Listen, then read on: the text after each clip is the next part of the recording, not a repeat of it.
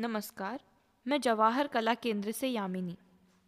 हमारे इस हफ़्ते के पॉडकास्ट के विजेता हैं कुमार अनिल भावनानी। कुमार अनिल भावनानी पेशे से आईटी कंसल्टेंट हैं और यह एंकरिंग करने का और बैडमिंटन खेलने का भी शौक़ रखते हैं। आज के पॉडकास्ट में हम सुनेंगे पुस्तक अकबर के जीवन की कुछ घटनाएँ, जिसका कि संपादन शरीन मूसवी जी ने किया है। उसमें लिखित गद्य अकबर तथा कलाएँ का वाचन कुमार अनिल भावनानी कर रहे हैं। तो आइए सुनते हैं गद्य अकबर तथा कलाएँ।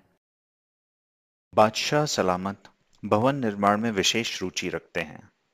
ये वास्तु के उपमान उनकी वैभव गाथा को बताते हैं तथा उनकी महानता का भी परिचय देते हैं। उन्होंने अजमेर में कई भवन, फतेहपुर सीकरी में कई महल और आगरे में एक बड़ा सुदृढ़ किला बनवाया है और एक दुर्ग पट्टी ईंट का लाहौर में भी निर्मित कराया है। दूसरी बहुत सी इमारतें हिंदुस्तान के कई शहरों में निर्माण कराई हैं।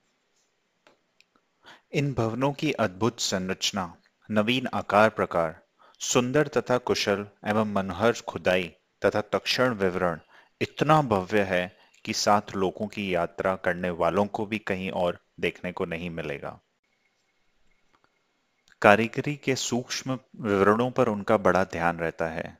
इन्होंने रेशम, जरी के काम, कालीन, चित्रपटों आदि को भारत में प्रचलित कराया। उन्होंने यहाँ के कारीगरों को इतना अच्छा प्रशिक्षण दिलाया कि वे फारस और यूरोप के कारीगरों से कई अधिक अच्छे हैं। उन्होंने कपड़े के इतने सुंदर सुंदर नमूने बनाए थे कि अगर मणि, मैनी, कियन पैगंबर जो महान चित्रकार भी थे, जीवित होते तो नमूनों की बनावट और रंगों को देखकर आश्चर्यचकित रह जाते बादशाह की नई चीज़ों में बड़ी रुचि है। उन्होंने अमीर हमजा की सभी 360 कहानियों की कथानकों पर चित्र बनाने का आदेश दिया है। आजकल लगभग 100 अत्यंत कुशल चित्रकार रंग बनाने वाले, पृष्ठों को पॉलिशदार बनाने वाले और जिल्साज आदि इस पुस्तक को बनाने में लगे हैं। आकार में यह किताब डेढ़ शरई गज ऊँची है, इसका कागज़ रंगीन है, इसकी जिल्द बहुत मज़बूत बनी है। पृष्ठों के हाशियों पर खूबसूरत फूल बने हैं।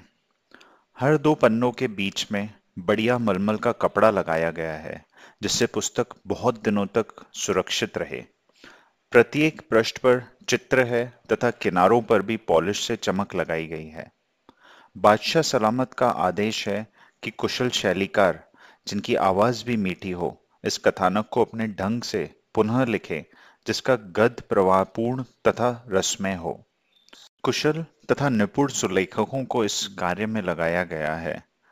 इतना सब करने पर भी एक किताब बनाने में दो साल लग जाते हैं और प्रत्येक पर लगभग दो लाख त्राम तंका का खर्च आता है।